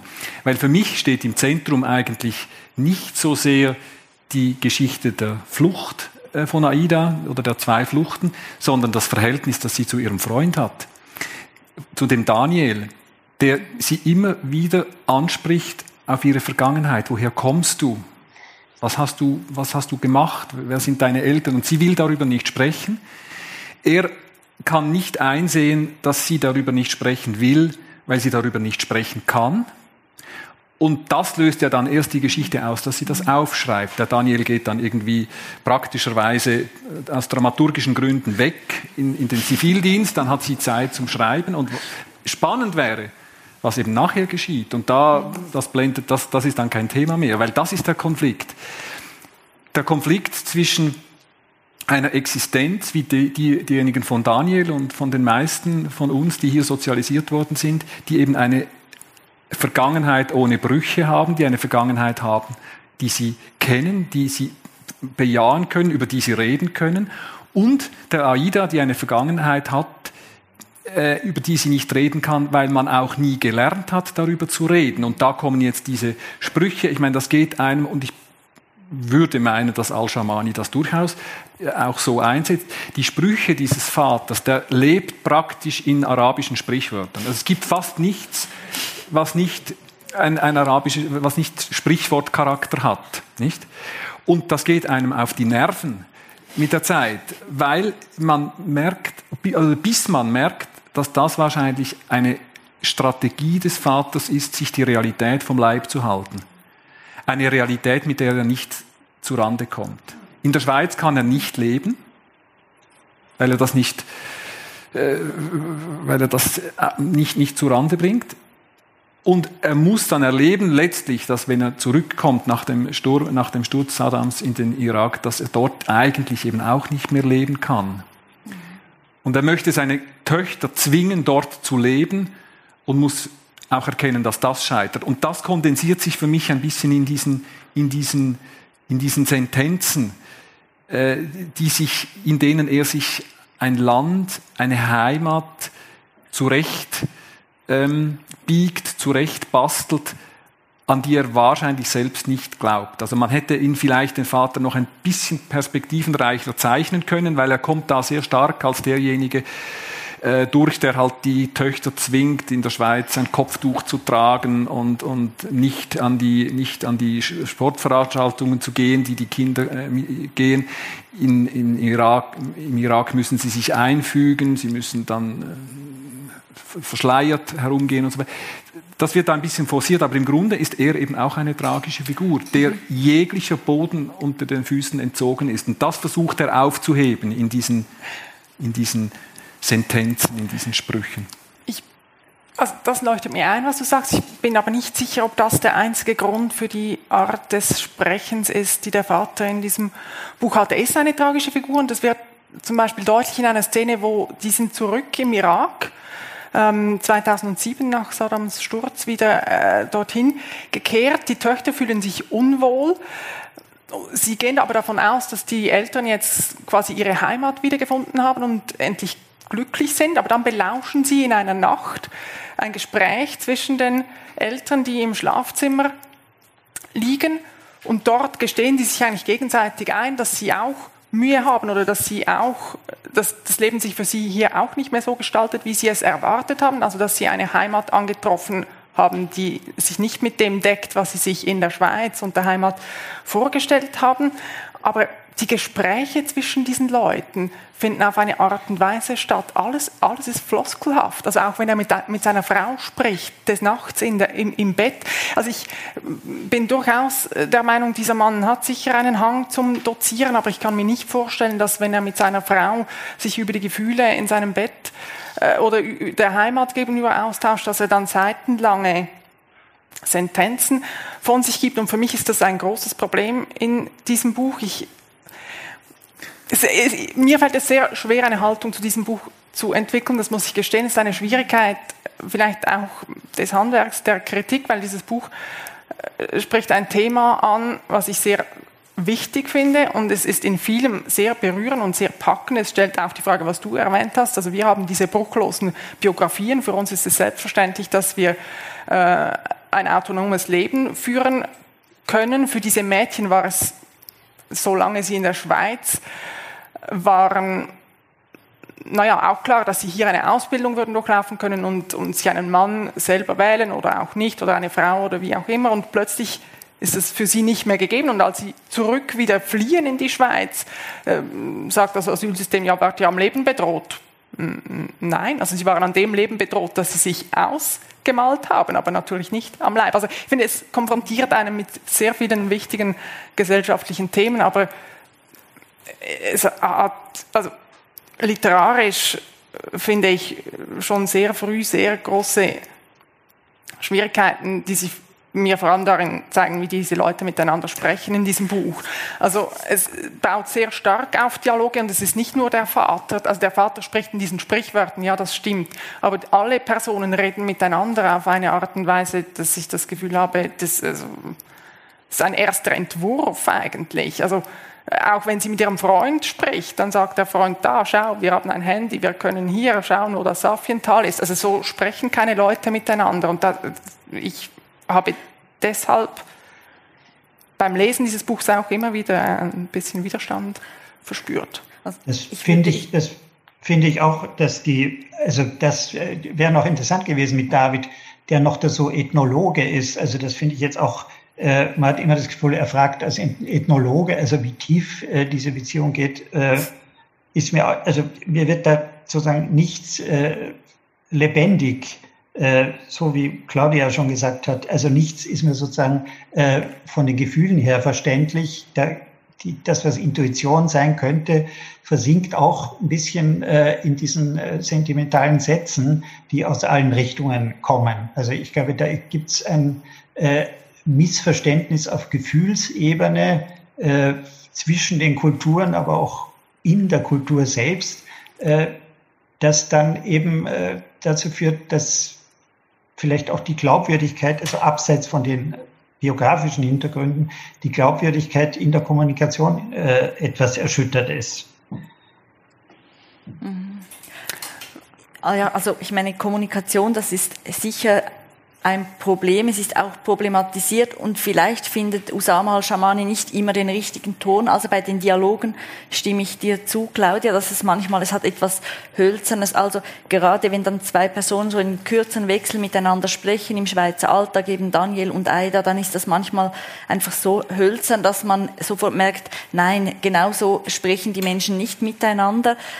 Ähm, aber gleichzeitig, also hat es mich nicht so sehr gestört, weil ja die Dialoge, sie erzählen einander auch viel. Eben, es gibt noch eine andere Figur, dieser äh, irakische Freund, der Beyan, dem erzählt dann die Aida auch wieder viel, der Vater erzählt den Töchtern viel, und dann gibt's eben in diesen Dialogen lange Passagen, wo die Leute einander etwas sagen und erklären, und ich habe dann für mich beim Lesen das einfach, diese Dialoge wie so als Hilfskonstrukte genommen. Ich habe dann davon Abstand genommen, mir vorzustellen, dass sie einander das genau so mündlich erzählen würden, sondern das ist für mich dann einfach die Form, um immer wieder äh, Teile von dieser Geschichte äh, anzupacken eigentlich und zum Vorschein zu bringen. Also es, es hat schon etwas äh, vielleicht manchmal Hölzernes drin, und gleichzeitig ist eben die ganze Geschichte, sind die Konflikte und die Figuren schon so spannend und auch berührend, dass mich das dann irgendwann nicht mehr gestört hat.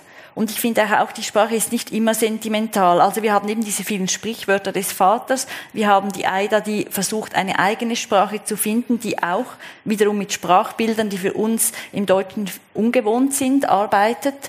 Also irgendwie die, die Zähne der Angst, die sie verfolgen, das ist dann vielleicht manchmal ein bisschen viel, aber es hat auch immer so eine Fremdheit und etwas Ungewohntes, was für mich diese total tragische Geschichte, zu Teilen tragisch, überhaupt nicht sentimental macht. Ich muss auch sagen, Shahmani schreibt auf Deutsch, er hat Deutsch hier gelernt, oder? Also vor, vor ungefähr zwanzig Jahren, und er sagt auch von sich, er lebt quasi in zwei, in zwei Sprachen und schreibt mhm. aber auf Deutsch. Also das ist insofern sicher auch. Es gibt ja immer wieder äh, Punkte, wo er, äh, wo er so Schlüsselbegriffe äh, aufgreift, oder wo Aida Schlüsselbegriffe aufgreift und äh, sagt zum Beispiel ähm, Freundschaft, mhm. sagt sie. Was, was ist Freundschaft? Mhm. Und dann sagt sie, äh, ich muss annehmen, dass das stimmt, das Wort für Freundschaft ist im Arabischen, heißt auch Ehrlichkeit. Und damit will sie sagen, schau, das Konzept von Freundschaft, das dahinter steht, ist ein völlig anderes als wir haben. Natürlich ist Ehrlichkeit bei uns auch ein, ein Element, aber vielleicht nicht das Erste, was wir nennen würden. Und bei solchen Dingen geht's dann doch, spürt man ein bisschen, dass es auch darum gehen soll, dass er gerade diese Sprachlosigkeit, die daraus entstehen kann, dass man sich eben zwischen den Sprachen bewegt, dass er die thematisieren will, äh, dass, dass er eben, dass, dass diese, diese äh, gefügten, diese geprägten Formeln äh, einerseits ein, eine Stütze sind und andererseits auch ein Weg sein können, einem anderen Menschen nicht zu nahe zu treten. Die beiden Mädchen, äh, Aida und ihre Schwester, äh,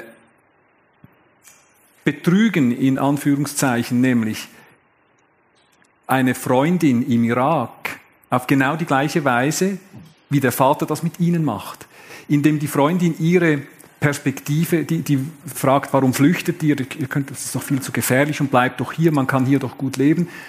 Und äh, die, die Vorstellung, die diese Freundin vom Leben hat, die eine viel zu schöne Vorstellung ist, die wird dann von den Mädchen mit, einer, mit einem genau solchen Spruch wird, wird die ähm, gewissermaßen sanktioniert.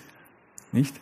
Obwohl das das ist, was sie an ihrem Vater eigentlich kritisieren. Er hat nichts anderes übrig für uns als wieder ein Sprichwort, wenn, wenn eine kritische Situation kommt. Also es thematisiert für mich auch in einer Art, wie ich das so noch nie gelesen habe, auch die Schwierigkeit oder die Unfähigkeit, über, eben über sich selbst sprechen zu können. Reden und Schweigen sind ja wichtige Themen. Es gibt dann halt hier auch wieder einen fast didaktischen Zugang, oder auch über das Schweigen wird dann halt gesprochen und es kommt auch zum Schweigen, werden dann Weisheiten noch abgegeben, ich glaube von dem, von dem Freund aus dem Irak. Also man kann, äh, ist ein bisschen ähnlich wie bei Ferrante, es wird auch nichts stehen gelassen, oder es wird alles noch in einer Form ich und noch glaube, mit einem, das Wort, ja. Ich glaube, das Wort Weisheiten ist g- genau das, was mich daran stört, dass der, der äh, Roman einen vielleicht klüger machen könnte ohne seine Weisheiten. Hm. Ja. Gut, wir, wir lassen das mal stehen und gehen zum letzten Buch über. Auch das ist ein Buch aus der Schweiz, Dorothee Elmiger, Aus der Zuckerfabrik. Dorothee Elmiger ist neunzehnhundertfünfundachtzig in Wetzikon zur Welt gekommen. Sie hat am Literaturinstitut in Biel studiert, später dann auch noch Geschichte und Philosophie an der Uni. zweitausendzehn ist ihr erster Roman erschienen, Die Einladung an die Waghalsigen. zweitausendvierzehn hat sie äh, den Roman Die Schlafgänger publiziert. Beide Bücher haben verschiedene Preise erhalten und auch das jüngste Werk Aus der Zuckerfabrik äh, hat schon einiges erreicht. Es stand auf der Shortlist für den Deutschen Buchpreis und ist noch im Rennen ähm, für den Schweizer Buchpreis, der am achten November verliehen wird. Ich glaube, ich steige auch mit dieser Autorinnenbeschreibung ein, weil es, äh, wenn man erklären möchte, worum es in diesem Buch geht, dann kommt man ein bisschen in Verlegenheit. Das rührt für mich, glaube ich, daher, dass Elmiger ganz anders mit Sprache umgeht als zum Beispiel jetzt Shahmani, wo wir herkommen. Dort ist Sprache oder das Schreiben etwas, um letztlich, ich sage jetzt, böse, eine Therapie. Also sie, die Frau sagt am Anfang, Schreiben hilft. Also Schreiben ist eine Art, die Dinge zu sortieren, endlich über etwas zu reden und auch eine Klärung herbeizuführen. Und hier ist das Sprache, das Gegenteil. Sprache ist ein Mittel, Fragen in Gang zu setzen, sich immer weiter in Dinge auch zu verstricken und zu verwirren. Es wird in diesem Buch auch nicht eigentlich erzählt oder zumindest nicht ansatzweise linear. Es hat den ähm, Charakter eines Tagebuchs, würde ich mal sagen, ohne zeitliche Rahmung. Also es gibt Notate zu gelesenen Büchern, zu Filmen, zu, zu Szenen, die vielfach variiert immer wieder vorkommen in diesem Buch. Also mit, mit ein paar Begriffen jetzt die Themen abzureißen, die hier aufscheinen, ist etwas schwierig, das merkt auch das erzählende Ich immer wieder, seine Ich-Erzählerin, die sehr stark auch über diesen Schreibprozess, in dem sie drin steckt, reflektiert. Also wenn sie Leute trifft, wird sie manchmal gefragt, ja, woran arbeitest du dann? Und dann sagt sie, Begehren, Zucker, Lotto, Übersee. Und sie merkt aber auch selber, dass das nicht wahnsinnig hilfreich ist für die Leute um sie herum. Also man weiß dann nicht viel mehr als zuvor. Trotzdem geben diese Begriffe eine Fährte, würde ich sagen, und die einzelnen Fetzen oder Notate hängen auch durchaus sehr stark zusammen, auch wenn ich nicht äh, behaupten würde, dass ich alle Fäden verstanden oder ziehen, verstanden habe oder ziehen konnte oder entdeckt habe. Also für mich steht der Zucker äh, im Zentrum, der ja auch im Titel erwähnt ist. Es ist ein zentrales Motiv. Es geht in Teilen um eine Geschichte des Zuckers. Geschichte des Zuckers ist aufs Engste mit der Geschichte der Sklaverei verwoben. Ein Großteil der Sklaven, die in Übersee arbeiten mussten, sind äh, zum Anbau von Zuckerrohr eingesetzt worden. Es gab in Europa eine äh, Weile lang eine veritable Gier nach Zucker. Zucker galt als süßes Gold. Zunächst als Luxusprodukt in der Oberschicht beim Adel äh, sehr begehrt, später dann im neunzehnten Jahrhundert äh, stärker auch äh, in den unteren Schichten und von den Arbeitern konsumiert. Jetzt steht das so natürlich nicht in diesem Buch, das ist kein Sachbuch.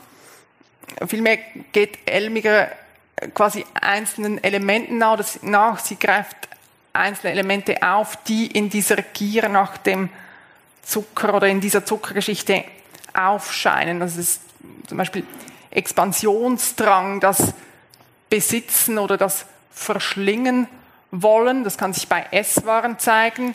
Es kann aber auch eine Form von körperlicher Lust sein. Es kommen immer wieder Teile, wo das Erzähler-Ich sich nach einer Liebe verzehrt. Das ist eine Person, die sie für sich gewinnen möchte, versucht sie auch immer wieder mit ausgeklügelten Gerichten. Das klappt dann aber nicht. In diesem ganz auf ein anderes Objekt ausgerichteten Begehren kann sich Wahnsinn spiegeln. Es kann ekstatische Züge annehmen. Man versucht aus sich quasi herauszutreten. Es ist wieder Expansion.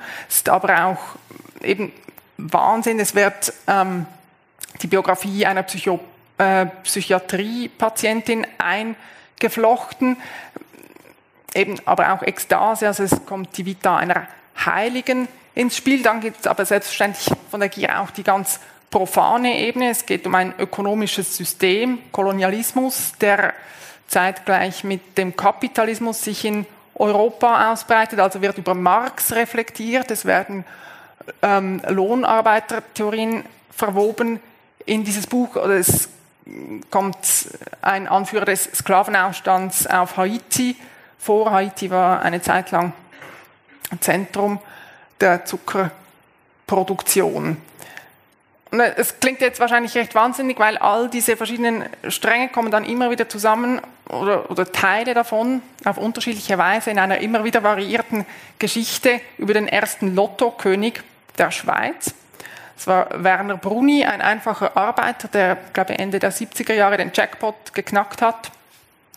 Das Geld hat er seinem Chef zur Verwaltung übergeben. Das ist sehr schlecht herausgekommen. Innerhalb weniger Jahre war das aufgebaut, war er bankrott. Bruni hat aber noch eine Reise nach Haiti doch unternehmen können, eben auf diese Zuckerinsel. Kurz darauf wird dann aber sein ganzes Hab und Gut versteigert. Darunter befindet sich auch oder befindet sich eine Statue mit zwei barbusigen schwarzen Frauen und die kommen da also in Spiez unter den Hammer. Für fünfunddreißig Franken werden die verkauft und noch unter lüsternem Gelächter. Und es wirft natürlich bis in die Gegenwart die Frage nach dem Umgang mit, mit Exotik auf, wobei sie diesen Begriff wahrscheinlich nicht hören möchte. Ähm, Ja, ich bin mir bewusst, es klingt, es klingt sehr wirr. Ich kann aus meiner Lektüreerfahrung nur sagen, die Dinge fügen sich wirklich auf sehr, sehr faszinierende Weise ineinander, oder jedenfalls meint man das zum Teil so zu verstehen, wenn man wach und, und, und willig dieses Buch liest. Aber jetzt würde mich sehr interessieren, wie ihr dieses Buch erlebt habt. Thomas. Ja, also wenn Sie jetzt äh, nach dieser Einleitung das Gefühl haben, Sie hätten nicht verstanden, worum es in dem Buch geht, dann haben Sie wahrscheinlich verstanden, worum es in diesem Buch geht. Es ist ein Buch, das, und das war vor allem der Ansatz, der mich fasziniert hat, der eben ein Buch, das eben auch die Arbeit des Schreibens selbst zum Thema macht.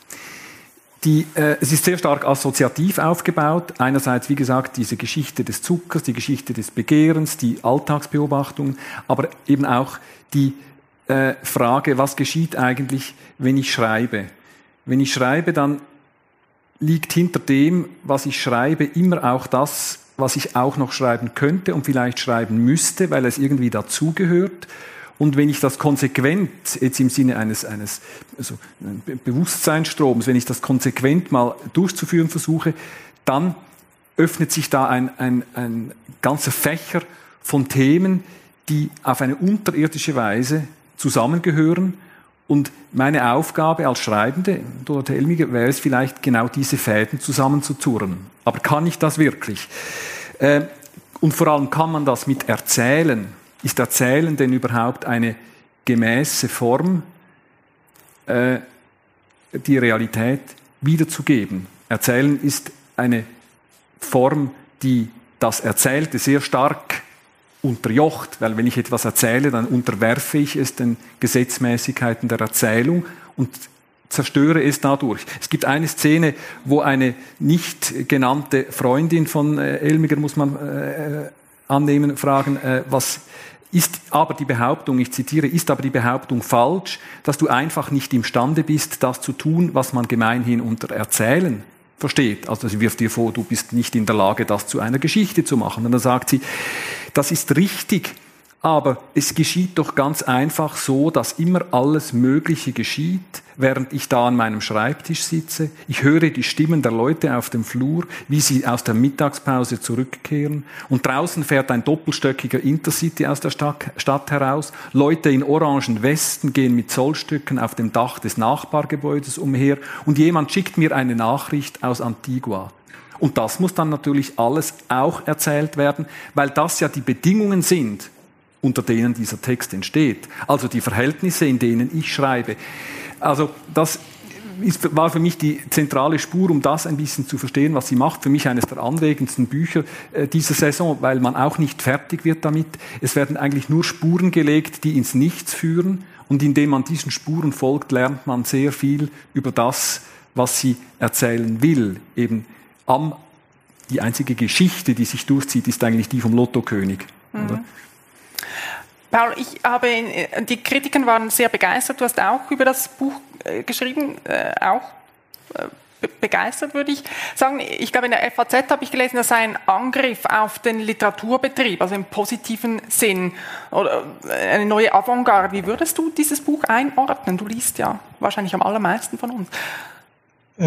Das weiß ich nicht, aber also Angriff auf den Literaturbetrieb, das wäre, glaube ich, Dorothee Elmiger ein bisschen zu wenig, äh, um es mal so zu sagen. Es ist einfach ein, es ist ein Angriff vielleicht auf einen Literaturbegriff. Äh, und wenn man jetzt äh, das Diktum vom Ende der Geschichte hernimmt, dann ist äh, das der Roman dazu. Also dass die Geschichte, die alles überwölbt und alles zusammenführt, äh, so nicht mehr erzählt werden kann. Diese Idee ist jetzt nicht ganz neu.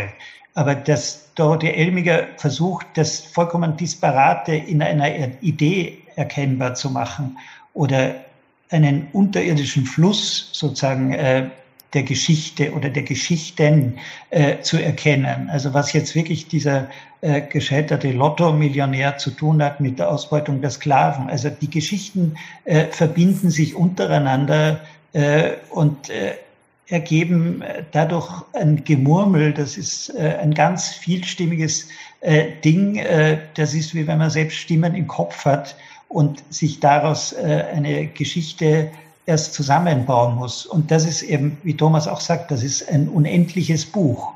Es gibt äh, von Raymond Queneau die tausend Milliarden äh, Gedichte, die so gemacht sind, dass man die Zeilen immer untereinander umblättern kann. Und es gibt einen unglaublichen, unendlichen Kosmos. Und so ist es mit diesen kurzen Einträgen äh, in dem Buch von Dorothee Elmiger. Man kann immer neue Spuren finden, wie sich Dinge äh, zueinander verhalten und wie sie sich ergänzen. Was äh, die Erzählerin dann macht, ist, dass sie sich selbst in den Mittelpunkt drückt und sozusagen als Kopf des Ganzen auch äh, erkenntlich macht, indem sie immer wieder erzählt, dass sie gefragt wird, woran sie eigentlich arbeitet. Und dann versucht sie, Auskunft zu geben. Und äh, äh, dieses Buch ist auch im Grunde nur der Versuch, Auskunft zu geben, woran man gerade arbeitet. Es ist ein Buch, das gerade jetzt Äh, entsteht. Und das ist dieses fast, das ist das wirklich Faszinierende, ganz Einmalige an diesem Buch. Es entsteht gerade sozusagen mit der Feder Dorothee Elmigers, aber Dorothee Elmiger äh, übergibt uns diese Feder in den eigenen Kopf. Also wir müssen mit dieser Feder weiterschreiben.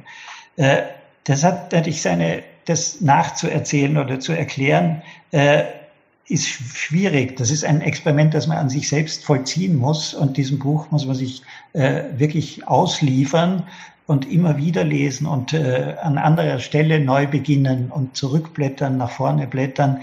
Das ist, äh, das ist eine Gedankenmaschine.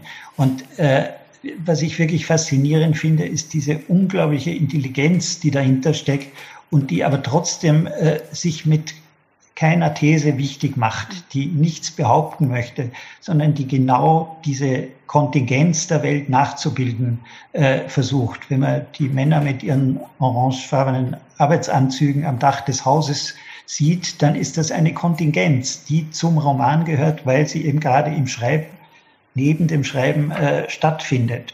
Und diese Kontingenzen, die Welt besteht aus nichts anderem als aus Kontingenzen, äh, das auf diese Weise sichtbar und denkbar zu machen, ist das wirklich Großartige an diesem Buch, dem man wirklich alle Erfolge noch wünschen kann, auch den Schweizer Buchpreis. Martina? Ja, also ich bin auch begeistert. Ähm, Paul hat vor, vorhin ganz schön gesagt, man muss sich dem Buch ausliefern oder sich dem Buch übergeben. Und das, diese Erfahrung habe ich auch gemacht, aber ich habe dann auch gemerkt, dass ich das wahnsinnig gerne tue, so wie sie schreibt. Also es beginnt und endet in einem Gestrüpp. Das hilft vielleicht noch so bei der Vorstellung auch. Also man geht durch dieses Textgestrüpp oder dieses Geschichtengestrüpp und es ist aber total schön, da herumzustreifen, weil man da wieder auf etwas stößt und da wieder auf etwas anderes. Und dass es so schön ist, dieses doch ziemlich ähm, eben experimentelle Buch zu lesen, liegt an der sehr schönen, klaren Sprache, die Dorothee Elmiger pflegt. Also es ist wirklich so ein, eine Suche nach, nach Präzision. Es sind kurze Textelemente und dann geht's wieder weiter, kommt was Neues. Es sind, äh, es ist eine genaue Beobachterin und das ist einfach dadurch auch sehr schön. Also in all den komplizierten, großen Themen, die ihre Geschichten streifen, hat man dann eben wirklich diese schöne Sprache, die einem durch das Gestrüpp auch ein bisschen führt oder dafür sorgt, dass man nicht irgendwo dann sitzen bleibt in, hinter einem Baum oder so. Es zieht einem durch und ich finde wichtig, was du sagst, es werden eben wirklich auch sehr viele große Themen effektiv angesprochen. Also ich finde, es ist auch ein eminent politisches mhm. Buch, aber auf eine sehr unaufdringliche Weise, indem es eben Fragen stellt und nicht Behauptungen über die Welt oder uns nicht mit, mit Gewissheiten konfrontiert, sondern all, alles ist eine Frage, alles hängt vielleicht irgendwie miteinander zusammen und man beginnt selber darüber nachzudenken. Das finde ich schon. Es kommt auch Flaubert vor. äh, ein Satz von Flaubert wird äh, zitiert. Man, äh, die Beschreibung, äh, als, die, als die Reste von Madame Arnoux äh, ver- versteigert werden, steht bei Flaubert der Satz, dass es die Teilung ihrer Reliquien ist. Und das, sieht man, das schließt sich wieder kurz mit der Versteigerung des äh, Lotto-Millionärs. Also wie subtil äh, das gemacht ist, sozusagen den Bankrott des neunzehnten Jahrhunderts äh, in einen ganz äh, anderen Bankrott des zwanzigsten Jahrhunderts überzuführen und gedanklich äh, zu verbinden, das ist wirklich äh, ganz, ganz großartig.